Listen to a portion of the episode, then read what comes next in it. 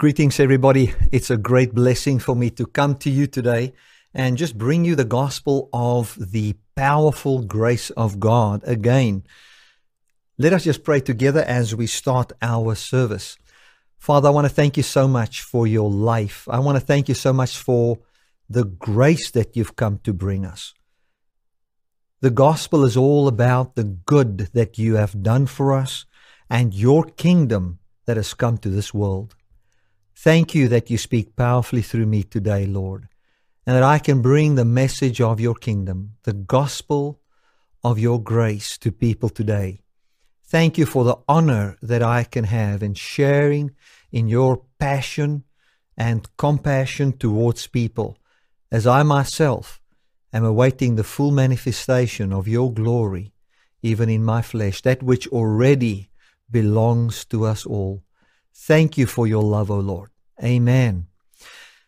Today we are continuing to speak from Philippians chapter 3, and the message is all about walking in perfection while we have imperfection. So it is all about walking in perfection while we have imperfection. Now, in Christ we have been made complete. The fullness of God dwells in Jesus bodily, and we are complete in Him, and we lack nothing. We have been perfected in Christ. Yet we find that this life that is ours and who we truly are, even bodily, is hidden. Uh, it is not seen openly. It's almost as if it is veiled. It is, it is true, it is there, but it is not seen.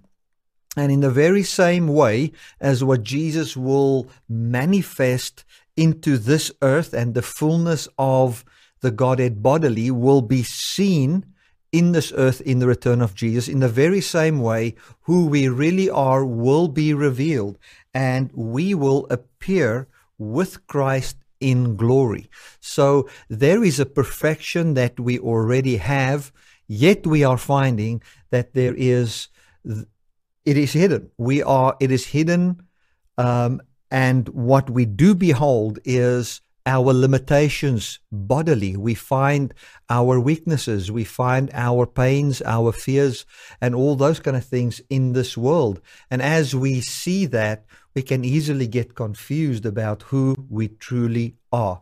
And I'm going to look at Paul here, and uh, we're reading from Philippians 3.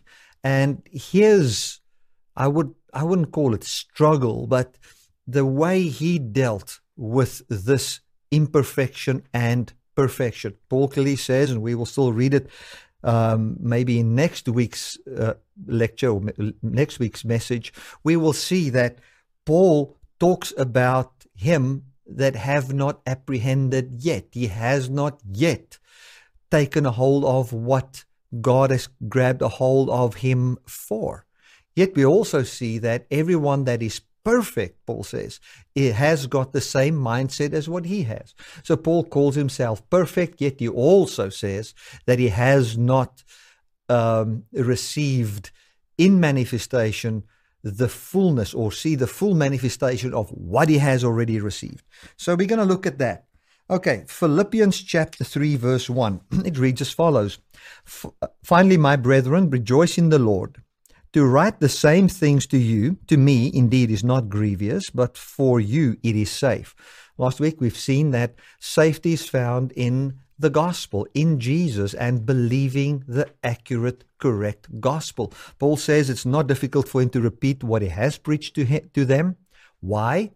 Because it is unto their safety, defining safety in belief in the gospel in Jesus. Then he goes on and he turned basically the tables on the Jews here, where the Jews was uh, readily and gloriously calling the Gentiles dogs and workers of evil. Paul comes and he says, Beware of dogs. And now he was referring to the Jews that would go to the Gentile churches and try, for political reasons, to get these Gentile churches to back their political uh, motives and agendas. Uh, he, he, calls these Jews then that go around and preach circumcision amongst the Gentiles, he calls them dogs and workers of evil.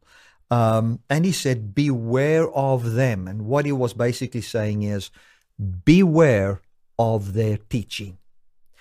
Beware of what they preach. What they preached was a, a mixture between the law and grace. They were preaching a fleshly message. A fleshly message was not about flesh, but wherein boldness and access to the kingdom of God was in the flesh or according to the flesh, which entailed the observance of the law after or should you be a Jew.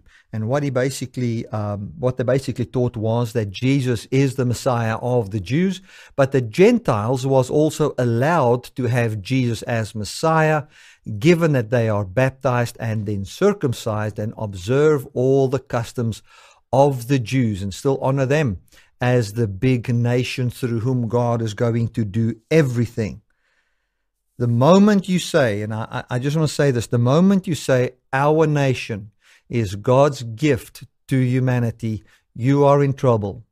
Uh, we, I, I mean, this is what we see here with the Jews. The moment you think like that, you are in the flesh and you're focusing on the flesh, and you will see the fruit of the flesh in your life. Now, Paul comes and he basically says here that we need to be aware of this wrong, false doctrine, which is simply the teaching of the law mixed with the grace of God. And that is all it is.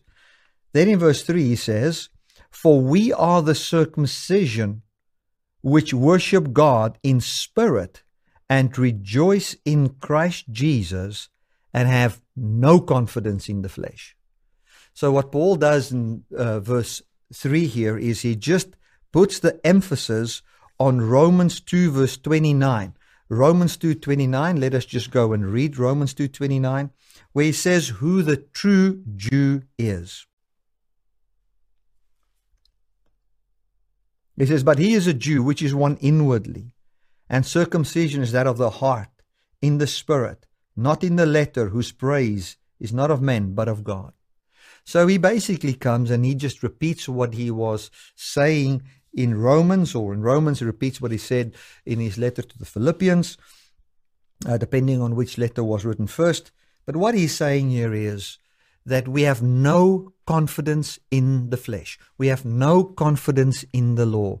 We are not confident that we will be partakers of the rulership of God because of our obedience to the law, because of our good works. Now, in this case, you might say, Bertie, but what does that have to do with me? You know, I'm not following after the customs of Moses. I'm not thinking that I'm a Jew. We have moved on from those things. I agree. We don't find many churches today and many Christians today still following after this uh, error that was going on in Philippians that Paul was addressing. But what we do is we set up a different kind of set of laws. It is basically the same problem, but a different jacket. We would have, um, you know, and, and in the churches, things like, uh, we must have a chain prayer. We must fast. We must get certain things to um, to come right before we can get a breakthrough in our nation. And personally, we think that if I can just live holy enough, long enough, then it knows. Then I would know that I am uh, part of the kingdom of God, and so forth. When it comes to law, what I found is that I don't have to define law, the person that hears the message where you, when you say to him, we don't live by the law, he will immediately, by the Holy Spirit, know in his heart what is laws that he live by where he's trying to get life by what he does. Okay, verse 4 reads as follows. It says, Though I might have confidence in the flesh, if any man thinks that he has uh, confidence, I much more. I was circumcised on the eighth day. Now, we're going to now define what it means to be in the flesh. Many times we think that in the flesh means when you drink a cigarette, smoke, or um, didn't stop properly at the traffic light or something like that. That is now being in the flesh. And but that is not what Paul had in mind when he was talking about being in the flesh. What Paul had in mind when he was talking about being in the flesh is defined in verse five, six, and seven. He says here, being in the flesh means this is what he meant by him being in the flesh, he had confidence in the fact that he was, number one, circumcised on the eighth day, number two, of the stock of Israel, number three, of the tribe of Benjamin, meaning he's a Hebrew of the Hebrews. Benjamin was the favorite child, even more than Joseph. And then, as touching to the law, he was now in depth in the studies of the law. He was a Pharisee and he was very zealous about what he believed. And he went on, he says, I was so zealous about the law that I persecuted the church.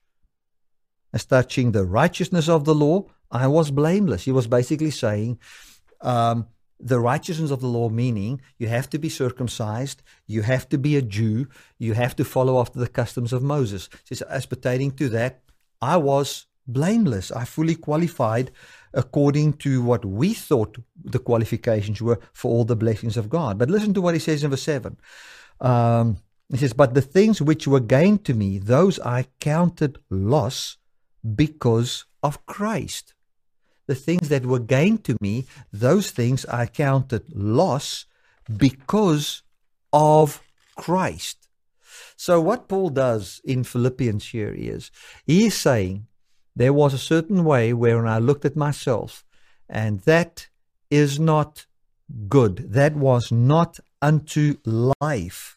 Um, I want to just go on to verse 7 there.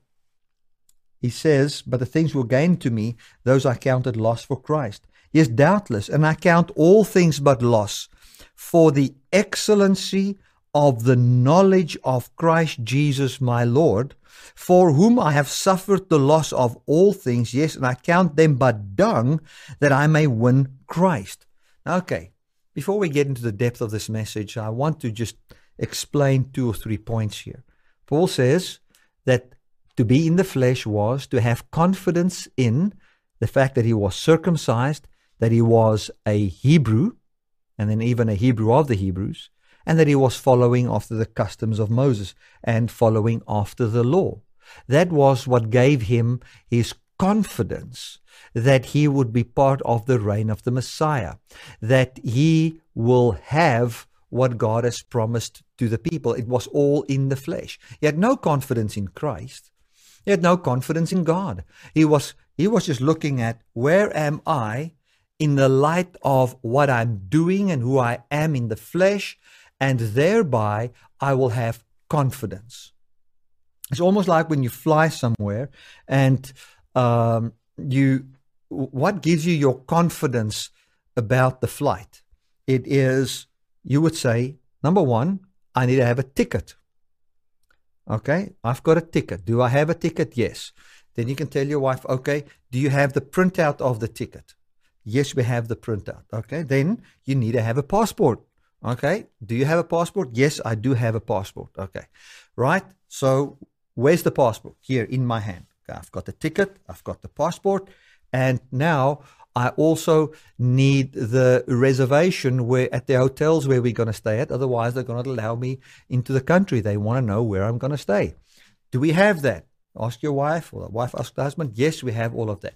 Now we have confidence that we can go on holiday.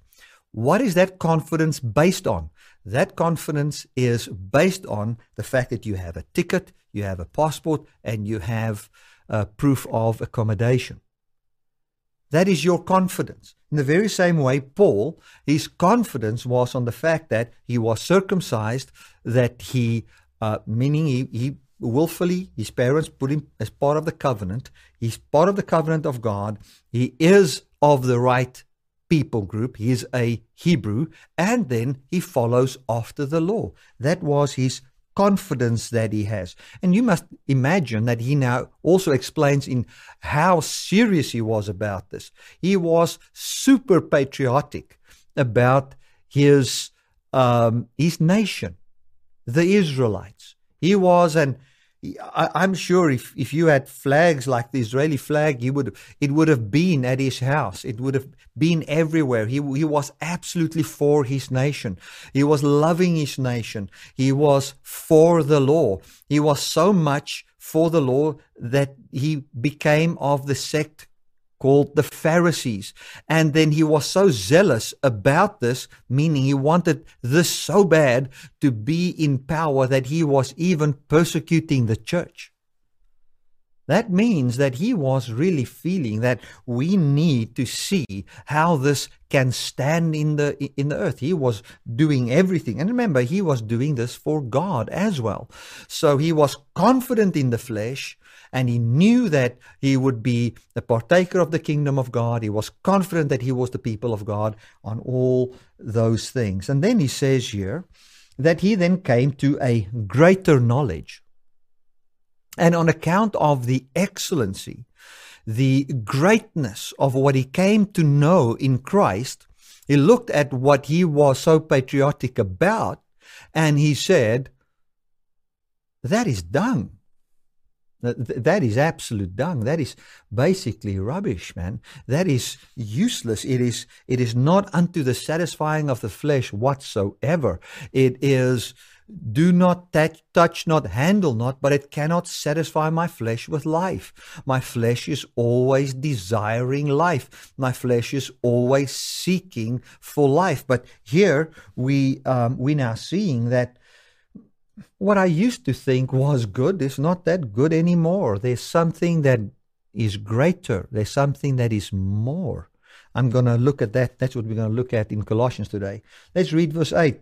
Yes, doubtless I count all things but loss for the excellency or the higherness, if you want to call it like that, of the knowledge of God. That word knowledge there also means acknowledgement. It doesn't just mean knowledge, it also talks about to know um, and to acknowledge it. So there is a knowledge of God. There's something greater that has now come, the knowledge that has come in the resurrection of Jesus. That knowledge in the resurrection about man and about how everything works got him to the place where his passion for the Jewish people um, and their customs, his confidence that he was a Jew, his confidence that he was circumcised, in his confidence in the fact that the writings of Moses was given to, to the Jewish people and all of that, it was all drained.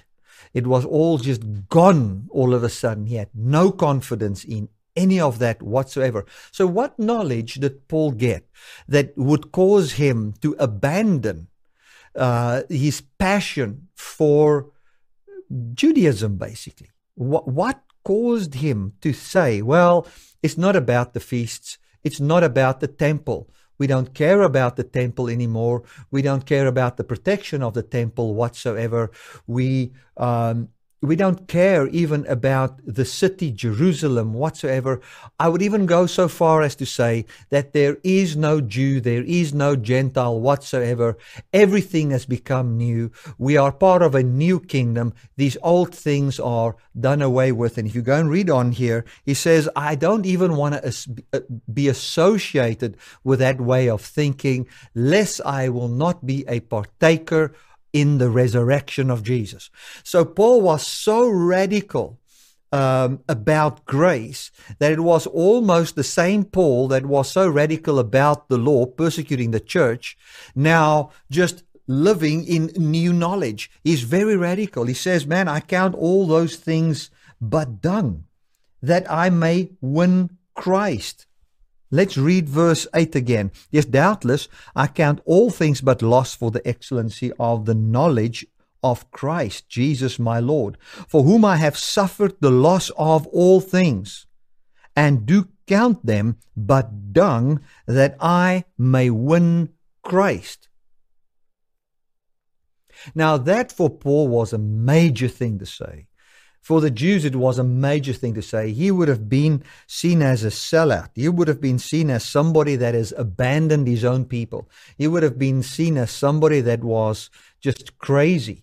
Uh, if a person has given his daughter to be married to someone like Paul while he was a Pharisee, they would have been very proud. But if uh, a person like Paul and the repentance that he partook of, um, you know, would come and say these things and, and you know say, well, I've come to new knowledge. a father who has betrothed his or given his daughter to someone like Paul would cancel the marriage contract and say, We don't want to be associated. You can't marry my daughter anymore. Those are the kind of things, very radical. You can be killed by your own people for saying these things. He says here, and the reason why I did that is that I may win Christ. So, when you get rid of the law, what do you gain? You gain Christ. What does that mean? when we were under the law, we were under the power of the flesh, or people are under the power of the flesh, which Paul describes in Romans chapter 7, wherein he says, When I tried to obey the law, I found the good that I want to do, I cannot do it, but the bad that I didn't want to do, that I do. So he continues and he says here, As I, I've come to greater knowledge, the knowledge of Christ, and as I came to the greater knowledge, the knowledge that excels what I used to know. I count the knowledge that I had just as absolute rubbish dung, excrement. That's what I what I counted as. Um, it's not allowed in my house. Uh, I don't want anything to do with it. I don't want to be associated with that. I've got a higher knowledge now, and the reason why he says says he now looks at it that way is that he may gain Christ. Now, Christ means Jesus and the power wherewith he rules in our lives, bringing forth holiness. So what he says is, I counted, I knew about Christ. It was greater knowledge than what I used to know. I got rid of the other knowledge so that I may basically stand under the power of the rulership of Jesus. That's what he was saying. And he says, and be found in him, not having my own righteousness, which is of the law, but that which is through the faithfulness of Jesus, the righteousness which is of God by faith. So what he says is, I don't want to stand and have any confidence in the fact that I was circumcised, that I am a Jew. I want to just say this again. Some people say, Bertie, you hammer on this. I say this in love for the church and in love for the Jews. Don't go and say you, the Jews can have confidence that God will have something special for the Jews in the end. Then I'm going to ask you why, what is the reason for your confidence that you will have something special in the end? You will, then you will say, because I'm a Jew. Then I'm going to say, you'll find your confidence in the flesh, my friend, and it's not going to work. You are in trouble. The same as the church. Now, I've got confidence because I'm part of a certain church group. Or, uh, you know, I'm, I'm part of a, a, a church with thousands of people and we pray together and we stand together and those kind of things or we've got confidence in our vote and our involvement politically. You know, I, I just want to say this as well. You, you cannot have confidence that the future of a nation will be good if you go and vote. I'm sorry that I hammer on this all the time, but um, and mention it basically in every service. But I, I need to say this because I see and I regularly get messages people sending it saying, listen, man, you know, if you don't vote, you're not a true Christian. That is absolute rubbish, and your confidence is in something that you cannot have any confidence in. You need to come to the higher knowledge.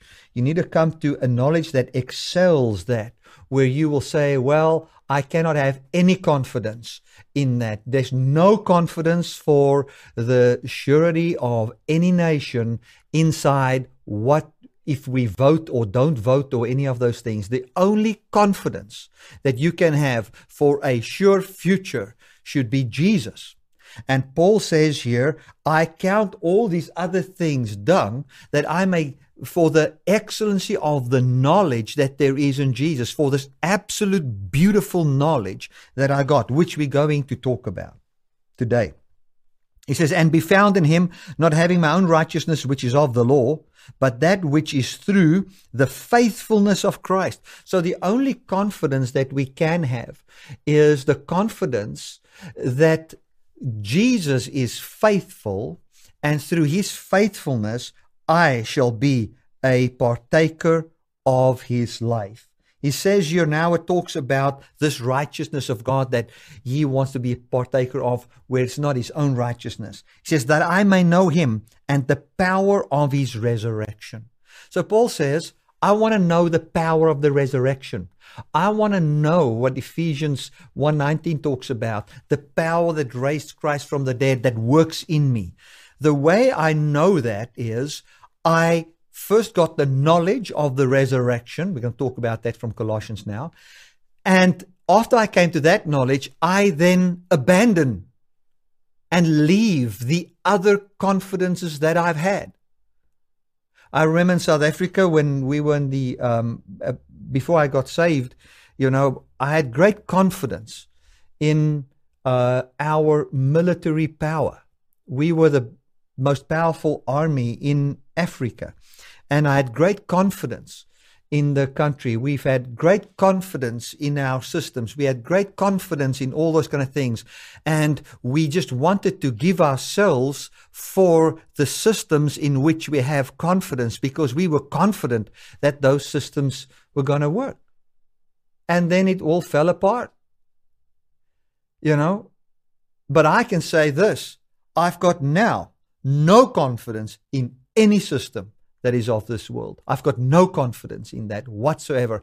I don't have confidence in anything, not in my vote, not in uh, a president, nothing. I've got no confidence whatsoever in that. Neither in my involvement, although I am involved, I don't have any confidence in that. The only confidence that I do have is in the superior knowledge that I've gained in knowing the message of grace the message of how much He loves us, the message of how much He cares for us, the message of how He values us, and how He has given Himself to secure us forevermore. I want to tell you this. It will, it's going to take much more than what any of the systems of this world can offer to fix the world. There's only one way wherein this world can be fixed, and that is they need to receive Jesus, become born again, receive glorified bodies in the day of the Lord, and so rule with Him. That's the only way this world's going to be fixed. And that's the only world way, uh, uh, and knowing that and aiming at that and believing that truth is what will bring forth a change in our lives. So it says here, I want to be found in him, not having my own righteousness, which is of the law, but that which is through the faithfulness of Christ. So, what confidence do we have? Our confidence is in how faithful Jesus is. That is where our confidence is. We are confident, our confidence is in how faithful Jesus is. It says, This is the righteousness which is of God by faith, that I may know him so he says here, I've come to new knowledge. I count the old knowledge, the law, the circumcision, my patriotism to Israel, all those things, my patriotism to the temple, to the city, that we are the people of God, all those things. I count that but dung, that I may win Christ and now explains what it means to win Christ. To stand under the power of the resurrection, which will work in those who believe upon him, who then also counts all these things but absolute loss and rubbish unto giving life at all, not even temporarily. Just that, that cannot work. Then he goes on and he says here what this is. He says, That I may know the power of his resurrection that I may know the power of his resurrection. And then he says, I also do this that I may know what it would feel like to suffer the way he suffered as people were ridiculing, mocking his logic. Because Paul came with an answer to the problems of the world. He came with an answer to every political issue there is. He came with an answer on how to see the world be made new.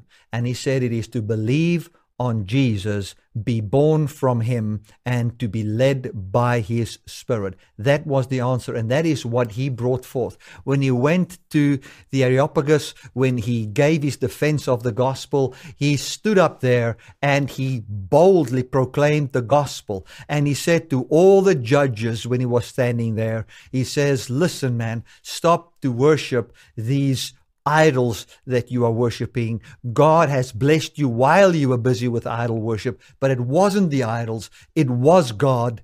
God was giving it to you. Stop to put your confidence in these things. Uh, repent from your sins, which would be the wrong beliefs you had. There is one man, the true ruler, the true uh, a king, the true Lord he is Jesus who will return and judge the world, and by him you'll either have eternal life or not. And in him the whole world, world will be preserved. That is what he preached in front of leaders. That's what he presented to kings. That's what he presented to Agrippa when he had the opportunity to make a political impact. What did he do? When Paul had the opportunity to make a political impact, what did he do? He preached the gospel, man. He believed on Jesus and declared Jesus as Lord in the hope that Agrippa himself would be saved. Isn't that awesome? Paul knew the only answer is believe in Jesus.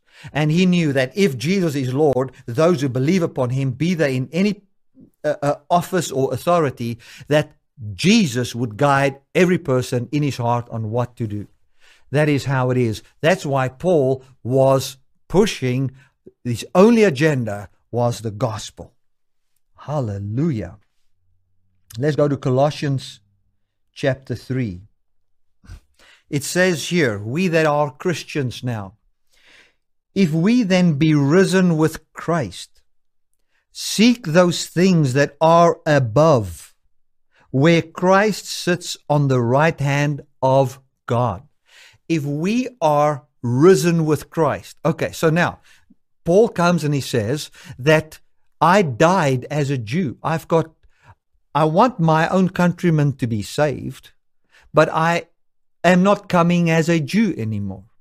I will become like a Jew for the Jew, but he is not a Jew anymore. He has now renounced the, those hidden things. He's renounced that. He's now a new person. Bible says 2 Corinthians 5:17 that for those who are in Christ everything has become new. We are a new creation. And Paul, in one of my teachings, I think two weeks ago, I spoke about that. He's talking about a regeneration. Peter talks about that. There's a regeneration, a washing of regeneration. What washes you is the knowledge that you are regenerated. And that includes your physical body. He made everything new. It's not the law. It is not your works. It's none of those things. It is He has come and says, All life is in me. In Christ, God has given that all things consist. He is the Word um, about all things. In him, all things consist. In him, things in heaven, things in earth, under the earth. Everything finds its stand in him. According to him, everything is measured by God. There is no other way. It is only by him. That's what Paul says. And he says that the old way and the man that I was has died, and so has you. You are not a Gentile anymore. You're not a Jew anymore. You are a new creation. The new creation that you have might not be revealed or manifested, but you have been newly created. You are new. You've been recreated. He says, If you then be risen with Christ, seek those things which are above, where Christ sits on the right hand of God. Now, what does that mean? Paul is saying, in that word seek, that word seek also in Hebraism means worship. Worship God and what is done in Christ in heaven. That word seek also mean to be of a certain inclination or habit. Let it be your habit or let it be your inclination to uh, to just think on the things that are above. When he talks about the things that are above, he's not talking about things that doesn't exist in the material or physically.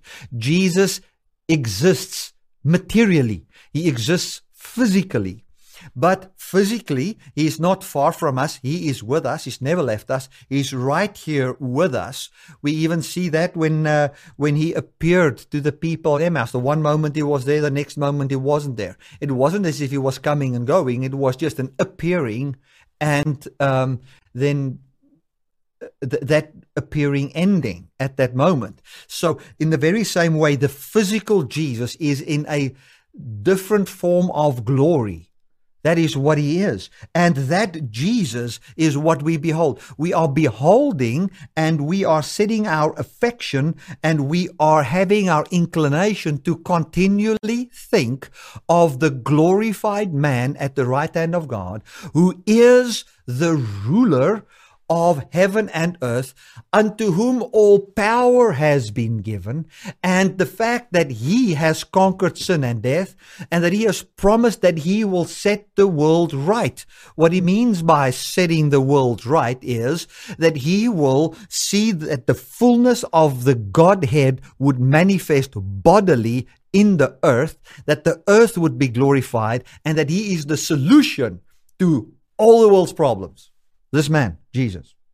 When this, when this answer came to Paul, he says, Well, when I realized this, all I do is my agenda is just to push this truth, that this truth be preached, that people believe it, and as they believe upon that truth, we will find God solving the problems of this world, not wherein we cleverly try to an- analyze how God's going to solve it and try to re implement that system and all those kind of things.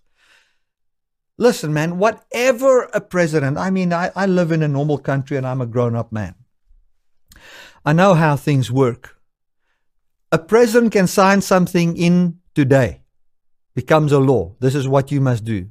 For the next president to stop it. That's all. It's just like building on the sand, wasting your time. That's what it is. But what God has signed in in Jesus is forever, can never change. It's signed in with eternal value, eternal power. And whatsoever we minister, whatsoever we preach, whatsoever we declare, Paul's Paul's way of doing, we just see Paul just as a preacher. He wasn't just a preacher. He was an example to all of us on what God has come to do in individuals. He brought us the, the, the, the plan. Look at Jesus. What, how, how did Jesus bring life to the world? He went about preaching the kingdom of God, telling people to repent, telling them that they should believe upon, upon the Father, that the whole way of doing is changing, that Jesus will be raised from the dead on the third day, healing sick people, proving, doing everything in his power to show that there's a new kingdom that they wouldn't put any confidence in any other. That is what he was saying. He says, if he then be risen, if we then be risen with Christ, let it become our habit. Let it become our inclination to be minded of the things of, of above, where Christ, remember we talk about Christ, the power of the resurrection. So what Paul is saying is, I, I forget the fact that I was a Jew. I forget this whole passion that I had for Judaism and the law and circumcision and the affairs of this world, he calls it. I forget that. That I may win Christ. Isn't that a perfect example on how to be seeking that which is above? How did Paul seek what's above? I want to know the power of his resurrection. The only way I know the power of his resurrection is that I will not be found with my own righteousness but that I will be found with the equitable deed of God, which is Jesus, which is the faithfulness of Jesus. I want to stand boldly in the faithfulness of Christ. And I find no value in any other thing. You know, we might say, Bertie, how are we relevant in everyday life when it comes to Christianity? I think if you're relevant, you believe as Paul believed, as we read today, and we preach this. This is the answer. This is the answer to everything. This is the answer to literally everything.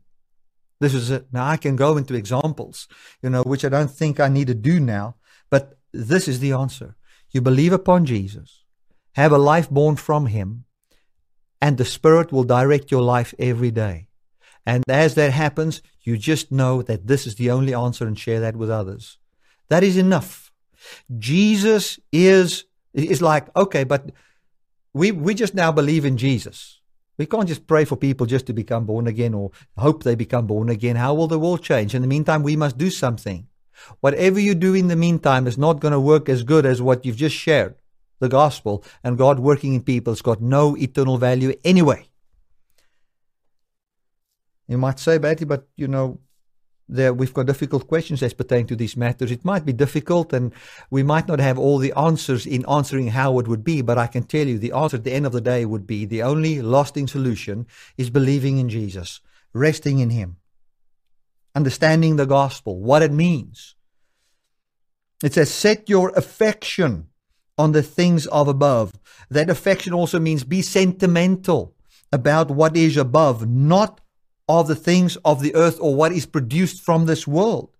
For we are dead, and our life is hid with Christ in God. That word hid there means to hide, to conceal, to be hidden, to escape notice, to be concealed, that it is not becoming known.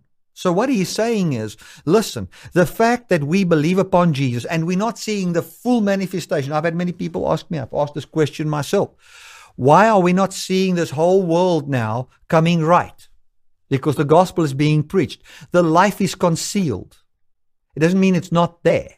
It is just not seen but it is there. And we know it's there. We've got experiential knowledge that it's there. We already see that life that is concealed leaking through, um, you know, and it's starting to show in our eyes, it's starting to show in our actions. We find love, peace, joy, those kind of things, generosity and kindness. We start to see the first signs of this concealed, hidden kingdom that will fully manifest.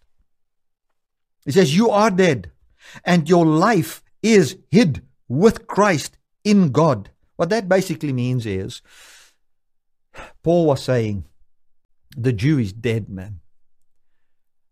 Our patriotism towards the temple and the law and all of that is as good as it is dead already. It is dead already.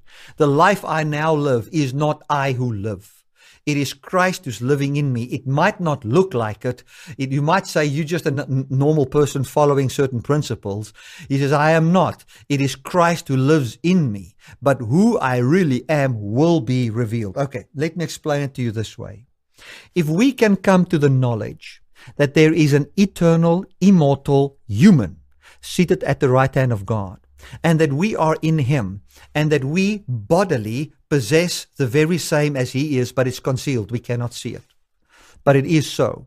It would be equivalent, um, or it can be likened, would be not equivalent, can be likened unto um, the effect. If you can know that, it would have a great effect on you today. It would be the same effect as what somebody that has got only a $100 until the end of the month or 100 Rand until the end of the month. He doesn't know how he's going to make it. But somebody has put 10 million into his bank account. And now he knows he's got 10 million. 10 million is in his bank account, but it's only released in a year from now. You will find that this poor man who doesn't know how he's going to make the end of the month, he will be happy. The money is not revealed. The true life, the true riches there, that, that 100 million, or whatever, 10 million, whatever it be, is not seen. You, you cannot draw the money and show it, but he can already show a life that is born from that truth, which would be things like joy and kindness. You can even find from the hundred dollars he has now, he's generous and he gives because his life is now born from a hope that is to manifest in a year. In the very same way, the truth that we have eternal life in Jesus, that we puts us in a place where we don't live by the law anymore. We don't have any sentiment to the things of this world. We are not entangled in the affairs of this world anymore.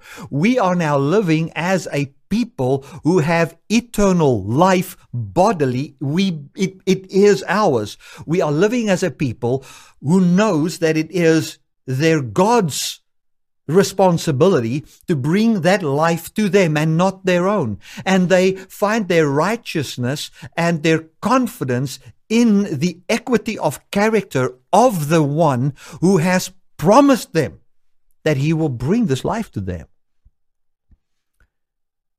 We now live as those people. He says, You set your affection on the things that's above, not on the things which are of the earth. For you are, now listen to the you are dead, man. I must die to self. I must die to self. Listen, the way you die to self is by knowing you are dead.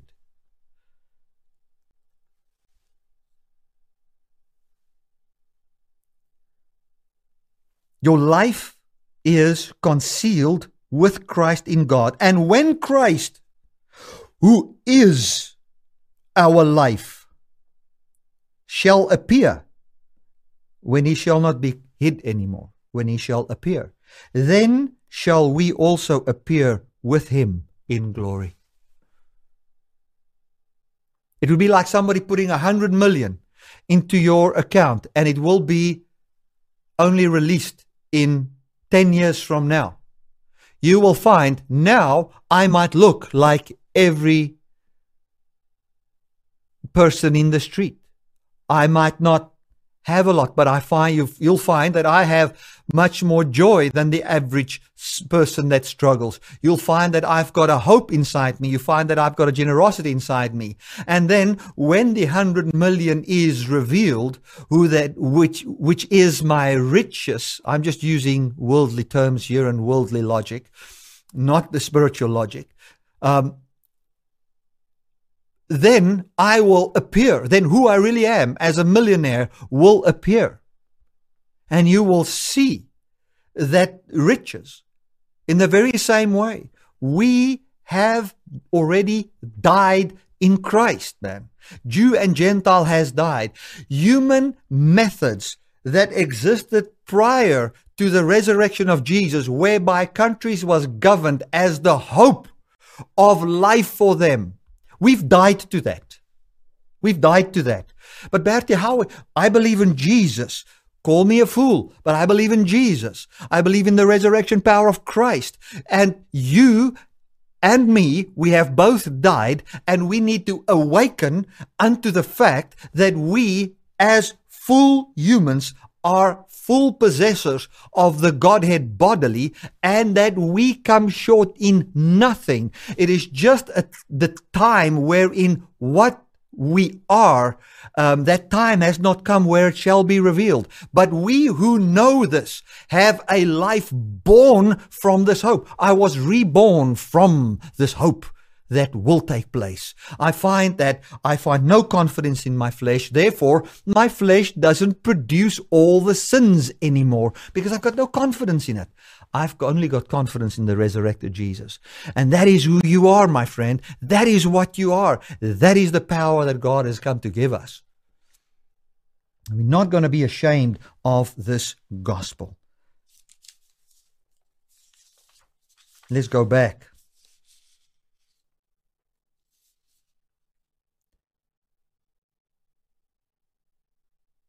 Walking in the flesh today, you might find Bertie, what is walking in the flesh today? Walking in the flesh, I've noted it here, is anything that is outside of belief in Jesus, since only in Him is true spiritual eternal life.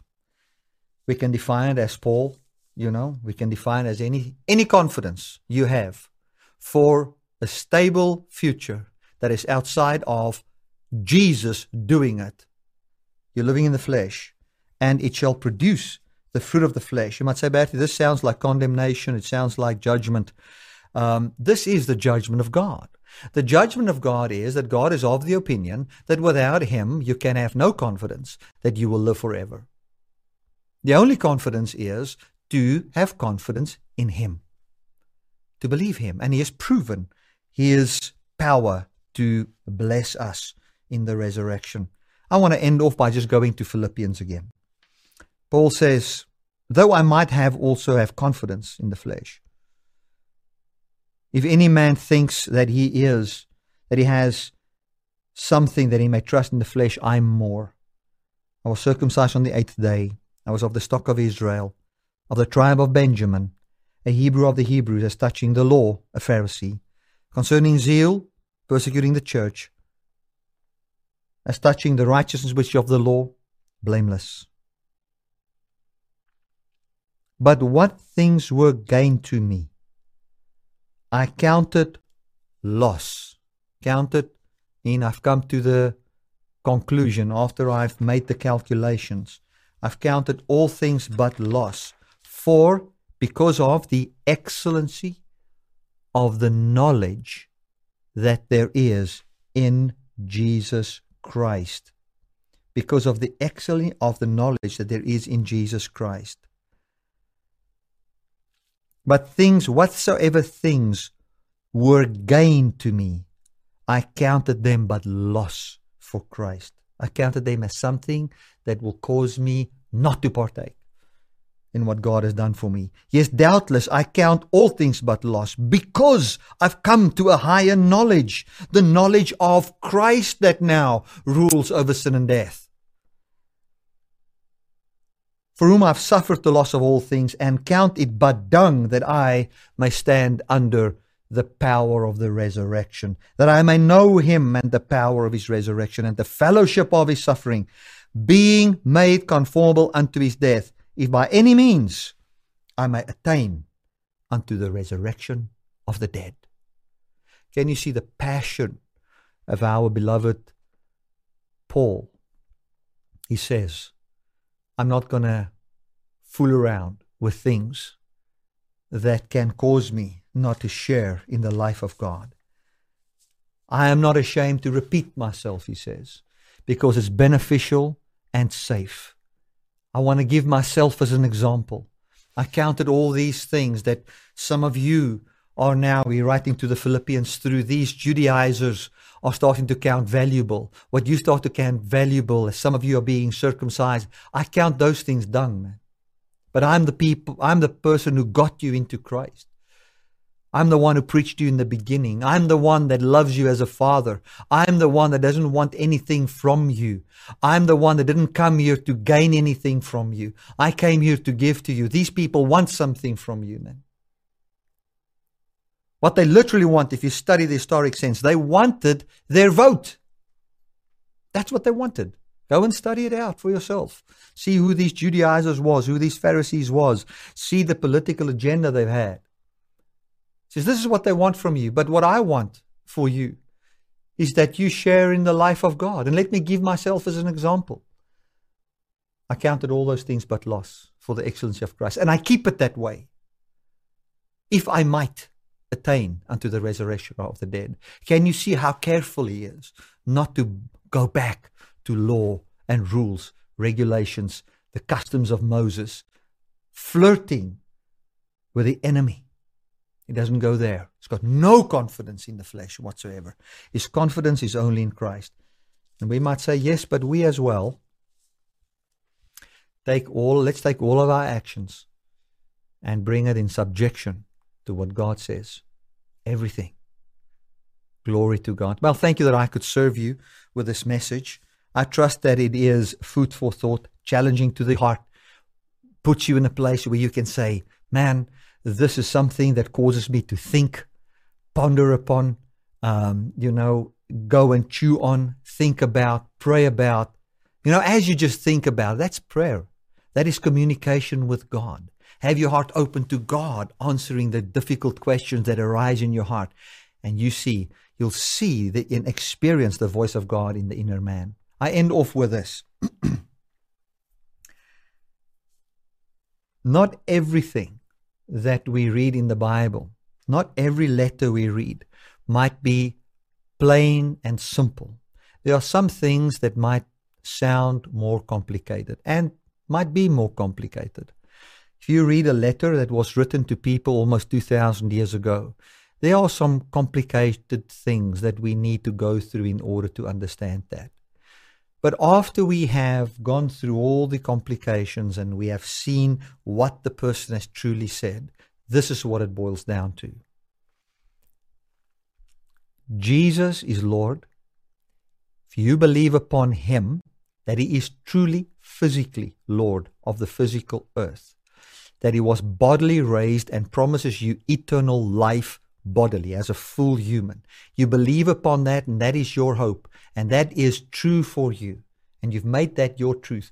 You are saved. You've received the spirit of salvation, and you've reached the depths of the gospel. And you have a life born from full understanding.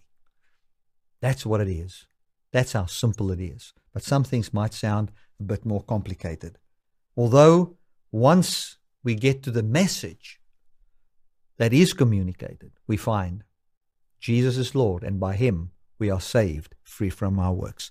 Thank you that I could serve you today. God bless.